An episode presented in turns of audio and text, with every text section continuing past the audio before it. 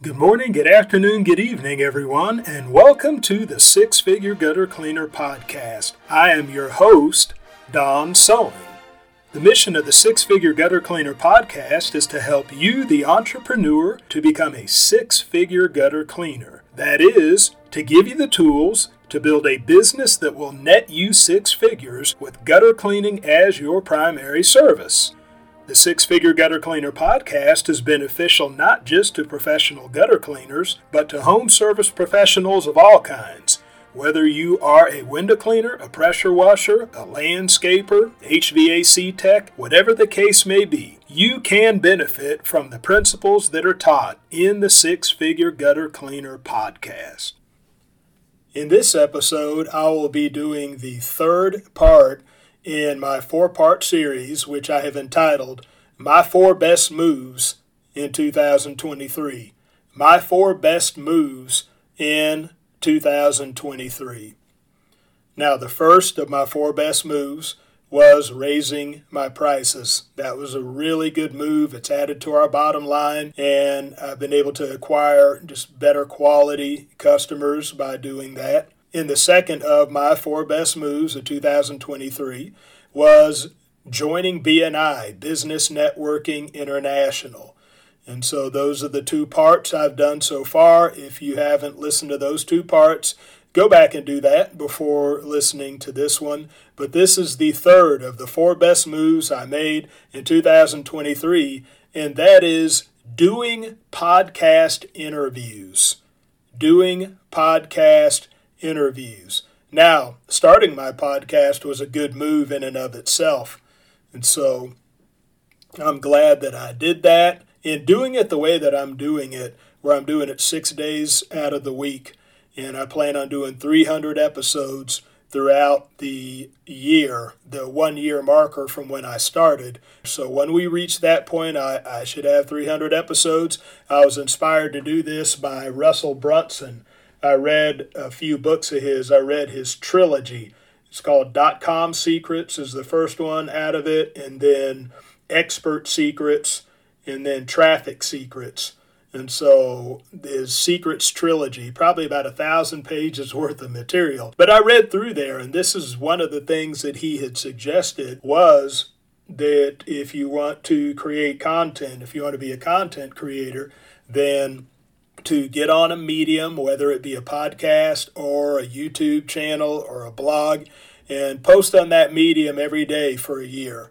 So, six days a week uh, for a year. And I, I took him up on his advice. And that's why I'm doing it the way I'm doing it, because I do down the line want to serve some of you at a higher level and that is by writing a book, putting out a course, possibly coaching, consulting. But what I have done, I have followed some good leadership and people who I look to as leaders in the entrepreneurial field. Yes, they have content, they have books, courses, coaching, consulting, they have masterminds, they have things that they, they charge a lot of money for. But at the same time, their free content is just great. I mean, they put out valuable free content, valuable, actionable free content, you know, free content that you can take and make money with. And so I've patterned myself after them. And as a result, some of you all have taken some of my free content and you've made some money. You've added to your bottom line. And so, doing the podcast, that was a good move in and of itself. But within that good move was doing podcast interviews.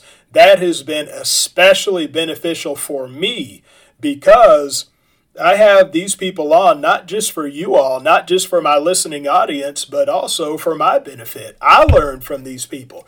Every one of these people I did interviews for, I've learned something from them. First interview is from Johnny Griffith Thomas.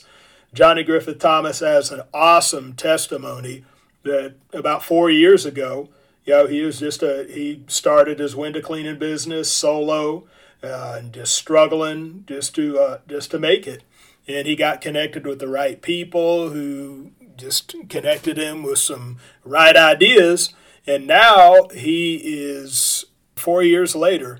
I mean, he's grown his business to the point where I believe he has eight employees, got about three or four trucks, and he's doing really well in Denver, Colorado. Does window cleaning, does gutter cleaning. He may do other things, but those are the two things I know for sure that he does. But just interviewing him and going and going back over his interview, going back over all the interviews, I've learned some good stuff from him in particular about the value of automation and he's pointed me to some software that I may be getting into next calendar year here. It's called ResponsiBid. It's for taking bids and automating the process so that automating the follow up process so that all you basically have to do is do your bid, put it in the system, and then go on, and the system does the rest. And he said that that's probably the single thing that has helped his business the most. And so that's good to know. And then I had Daniel Kivo, and he had a lot of good things to say about uh, hiring and keeping employees. And so, you know, I went back over his interview. I'm going to go back over it again when I get to the point where I'm ready to hire people because he had some really good insights. And then there was Joshua Latimer. That was that was an awesome one. Joshua Latimer has a really strong testimony. You know, he started out just cleaning windows and struggling, you know, like a, a lot of us did. And he built that into uh, just a million dollar business, sold the business, moved his family to Costa Rica, operated there for a while just with his coaching business and software business. And now he's back in the States. And so he had a lot of really good things to say, Joshua Latimer. And then and then Brett Patrick.